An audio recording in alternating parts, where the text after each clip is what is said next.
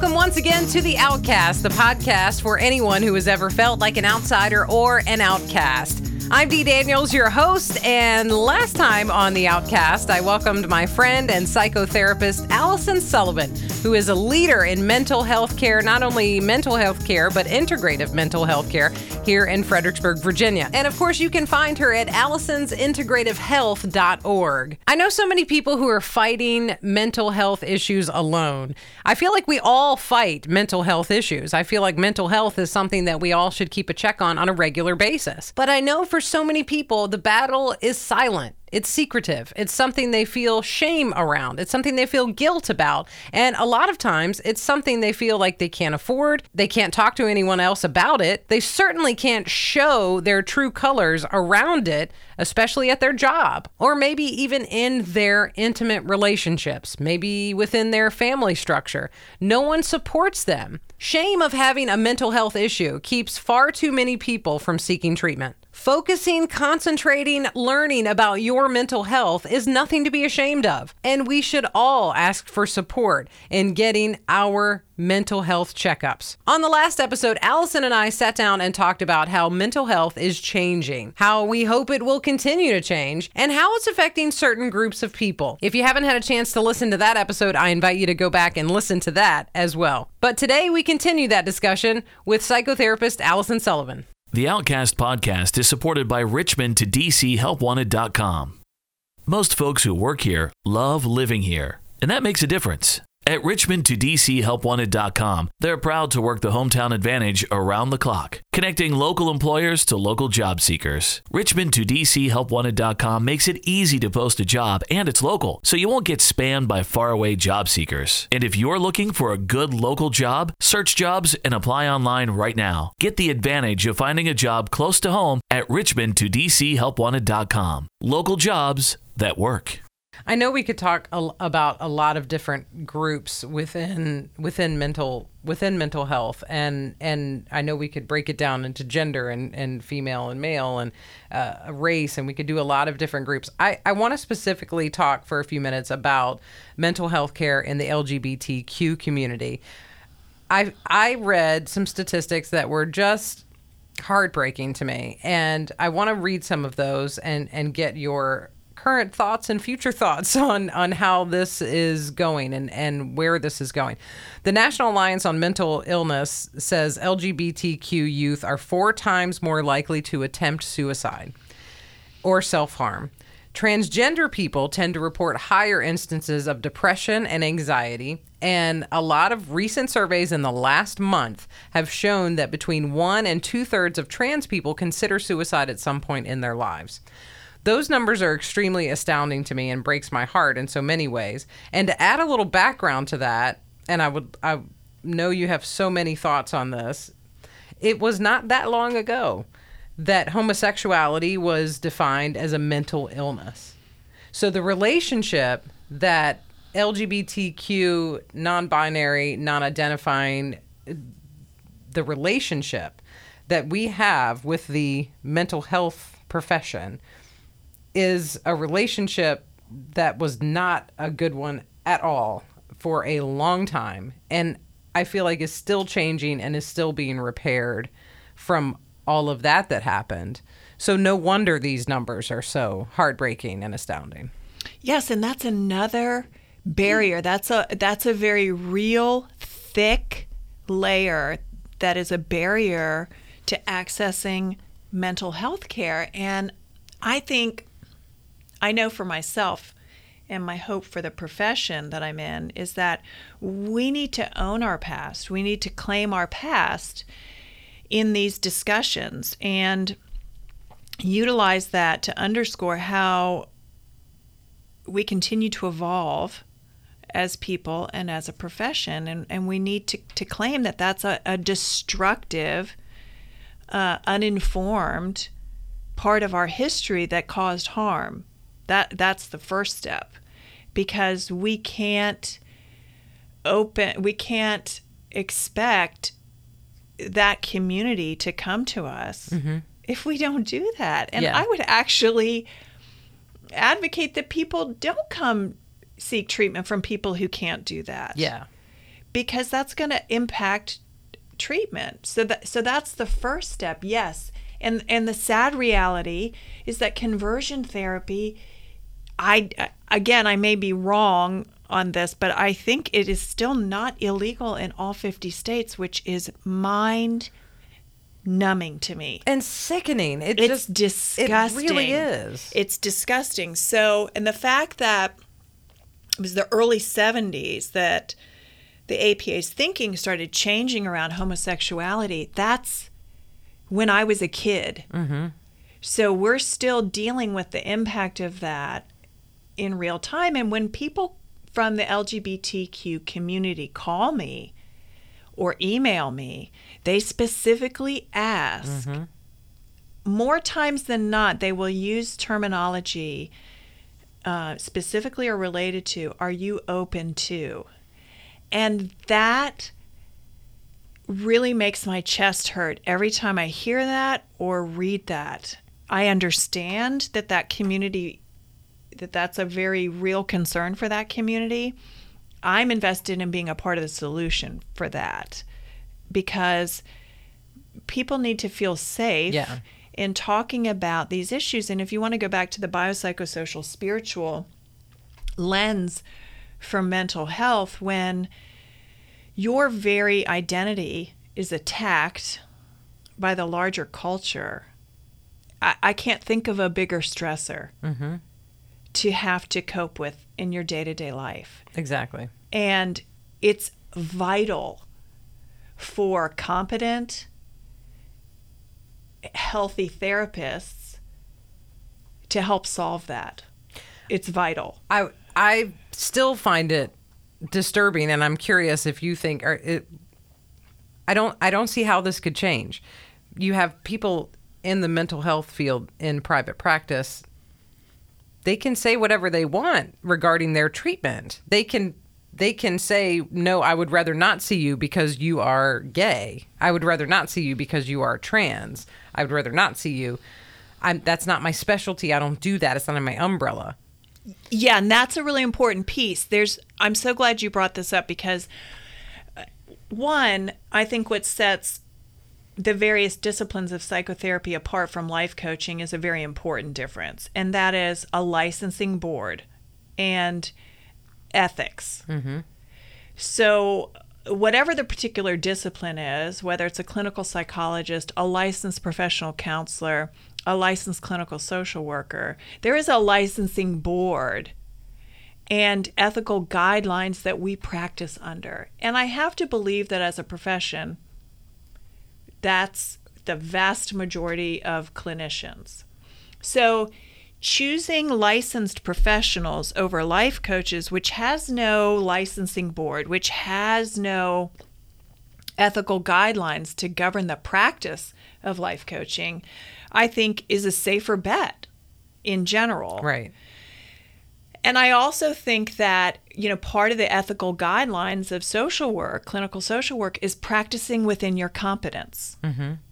So if you don't have specific training, continuing education in how to appropriately help the LGBTQ community work through some of these issues, then I think it is an issue of competence that you need to say, I'm not competent. You know, I don't have training. I don't even have basic continuing education to do that. Mm-hmm.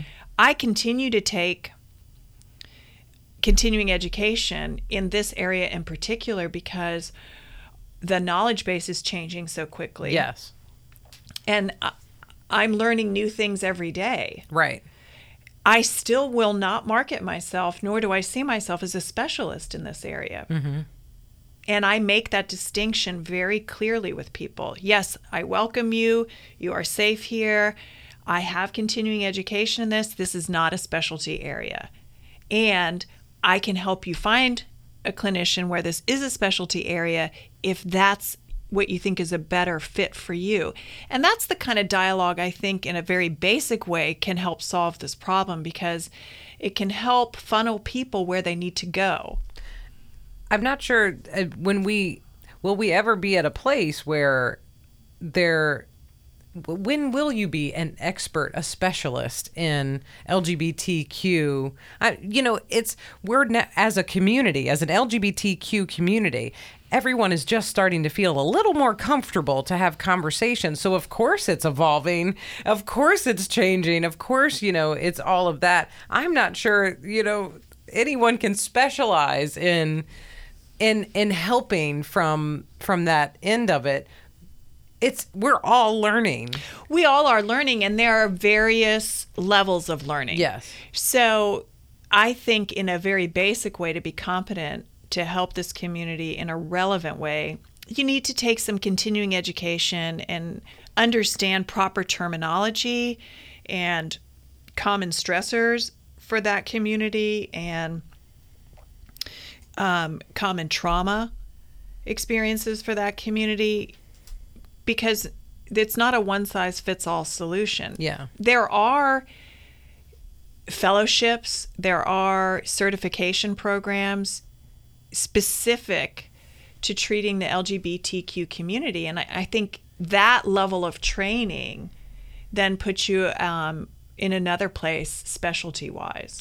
and and i think we have to we have to answer the fears of those in the lgbt community regarding mental health it is a real fear the relationship has been not good Conflicted at best. conflicted thank you at best i think we have to answer those fears and i think a lot of times the first you come in sometimes you come in with that i don't want to say chip on your shoulder because that sounds like i'm i'm saying it shouldn't be there but you come in with a filter already A healthy sa- skepticism. yes, that says to this mental health professional that's standing in front of you, you come in thinking and and maybe even saying, you don't think anything is wrong with me, right? Because if you think something is wrong with me just because of who I am, I don't want to be here or be seen by you or I don't I think that's a real fear going in. It, it absolutely is. And I think that's part of the ethical responsibility for the clinician to take take the lead in that, in setting a safe place for that person from the get go, saying, I want you to know, I understand, maybe not directly, but I understand that this profession has a conflicted relationship mm-hmm. with members of your community. yeah. I would like to hear how you think this is impacting your decision to seek help now and what you're concerned about in this relationship so I know how to address those fears for you. I want to end with this. I read this article and I it really put mental health care in perspective for me. Um, and it was just a little quote from Amy Morin, who's the author of 13 Things Mentally Strong People Don't Do. She said the the phrase mental illness tends to be used in a derogatory manner.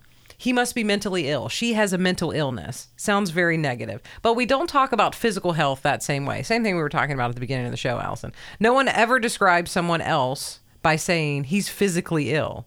So why would you describe someone as mentally ill? When it comes to physical health, we understand that health is a broad spectrum. Some people wear glasses, other people have bad knees, but we don't group everyone together and say they're physically ill are we going to eventually live in a place? And I'm not just saying somewhere in California. I'm saying right here in our hometowns, in every hometown. Are we going to get to a place where getting regular mental health checkups is a thing?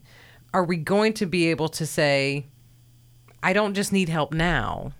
I, I get checkups regularly. I check in regular. This is a regular part of my health care. If I have anything to say about it, we absolutely will. And I want to highlight this by saying congratulations to you on your recent award as our area's best radio Thank you. personality. That's sweet. Thank you. I you. think it is so well deserved. Thank you. And I was so excited to hear that news. And as I was enjoying your success and Yeah. reveling in that, I was looking through all the other winners and finding my favorite businesses around town Yes. and being excited about them Yes. and looking through the healthcare portion and I was astounded when I realized there was not a mental health category Mm-hmm.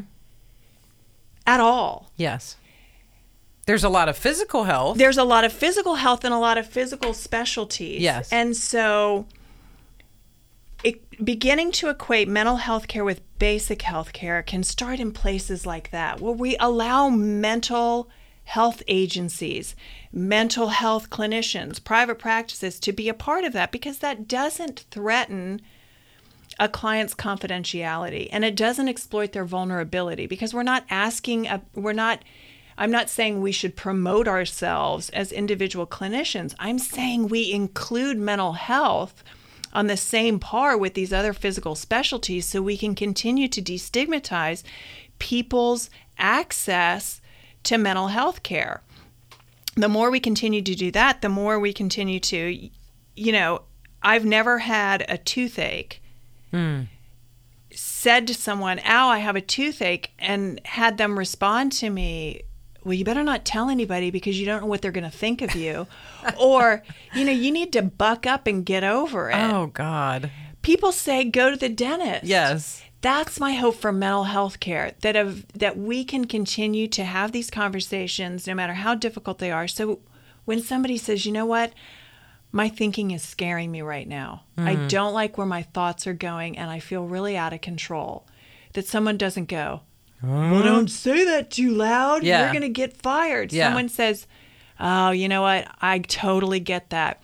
I found this great therapist. Yes. Let me give you their number. Yeah. Give them a call. Yes. That's when we get there, we've gotten somewhere. That's powerful stuff. You're so right. You don't have your friend saying my knee has been swollen for, you know, 2 weeks and and you say, "Well, just deal with it. Just, you Right. know, it'll pass." Right. Have you tried saying this is my favorite, you know, the the pat think positively. Mm. So if someone comes to you with a swollen knee and says, "Oh, my knee's been swollen for 2 weeks." Well, th- think, Think positive about it. Stop thinking so negatively about the swelling. That'll fix it. You It's ludicrous when you think about it. But people say that all the time about Yes. depression. Yes. That All is- the time. That is a, such a powerful way a powerful way to look at it. And and you're right. I, I noticed the same thing when the uh, when the best of uh, awards came out and the categories came out. I looked at the same thing, and I also noticed there is no mental health uh, category. Why aren't we celebrating accomplishments in that regard the same way? Why are we not? Why doesn't it roll off our tongue the same way of like, oh my gosh, this girl is the best doctor in town, and I went to see her, you know, for this, this, and this, and now she's my regular doctor. Why aren't we having the same celebratory language? And tone on the mental health side and saying, "Oh my gosh!" I mean, I have it about you all the time, Alison. But but why, as a public, why are Yes. we not saying, "Oh Yes. my gosh!" You know, this girl is the best therapist I've been to, and I saw her. You know, I see her regularly, but I uh, last month or last year or last whatever, I was really struggling. Boy, she really helped me out. The same celebratory conversation. That Yes. why aren't we evening? That would even the the the field out a bit. Yes. it and sounds the, and the reality is we have to also understand that there still is sometimes um, a career cost, a social cost, um, a relational cost in seeking mental health care. So that's another very real barrier to why people don't celebrate it as openly. But the more that we talk about those costs and shift things to reduce and eliminate those very real costs, mm-hmm. then we're going to be able to celebrate it more and eventually get to a place where we're viewing mental health care as both preventative and um, appropriate for when we have an acute injury yes, or a chronic injury. yes. All of that. I- I mean, again, I you know I know we could talk about so many different groups. I'm I'm particularly at the moment thinking about one of your areas that I know that you deal with uh, a lot: PTSD. You know, people that are that maybe have harbored some things for a long time, Yes. a long time, and and and it sits in a place and they haven't dealt with it. Things of that nature that's that's a lot to deal with. That's a lot to deal with. So when something pops up, I mean, so important for us to be able to give people some resources. If we see a friend that has had something like that. So important for us to be able to say, I have a number, I have a website, I have a name. Let me help you research. Let me do, these are the things we can do in these conversations. Yes, in the same way someone coming off a sports injury hears, don't do too much too fast. Mm-hmm. You know, or if you're looking for a good ortho, here's the place to go. People with PTSD need that same supportive community of, you know, easy does it. Yeah. No need to to to rush back into things. Take care of yourself. Here are some extra resources. Mm-hmm. But that's not the conversation that we have. And you know, we have a long way to go with that in particular because I still have clients on a regular basis who will not use insurance that they have because they're concerned. about what that'll look like for their job. Yes. Wow. And that breaks my heart. Isn't that just a shame that we have to worry about that? It breaks my heart because then there's an additional financial stressor because you know, in a perfect world, I'd be able to see an infinite amount of clients pro bono. yeah. In the real world where I have rent and electric bills, I can't do that. You can't that. do that. Sure. So it, it breaks my heart because it's a trade off at that point for them. It's a trade off of do I seek the help that I know that I need and potentially create a, an additional financial stressor, Mm-hmm. or do I just not get treatment? That's uh, that's. I mean, I know we have some of that that happens in health regular uh, physical health care, but not nearly as much. Not nearly as much, but the more that we talk about it and the more that we communicate the science related to the treatments for these things, the more people will understand that these conditions are so treatable. Yes.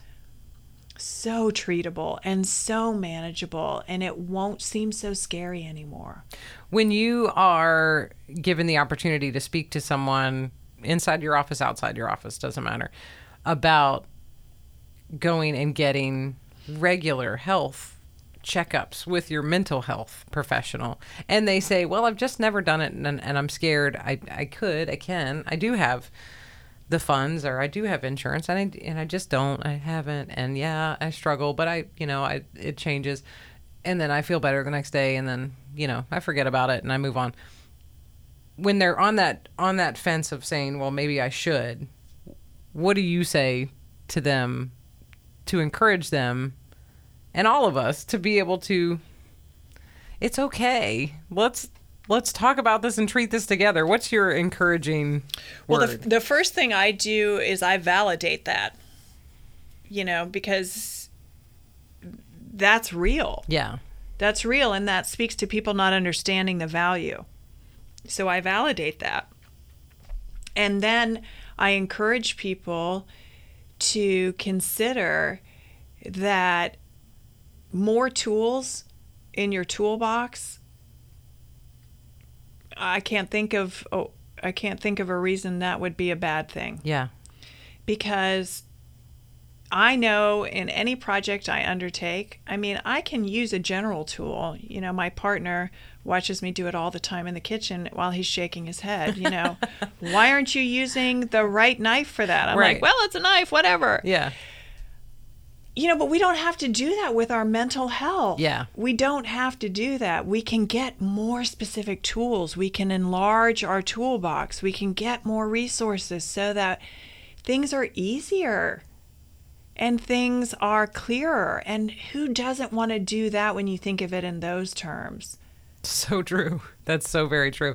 I know so many people, Alison, who would love to come and sit down and chat with you and love to uh, take advantage of the things that you have going on.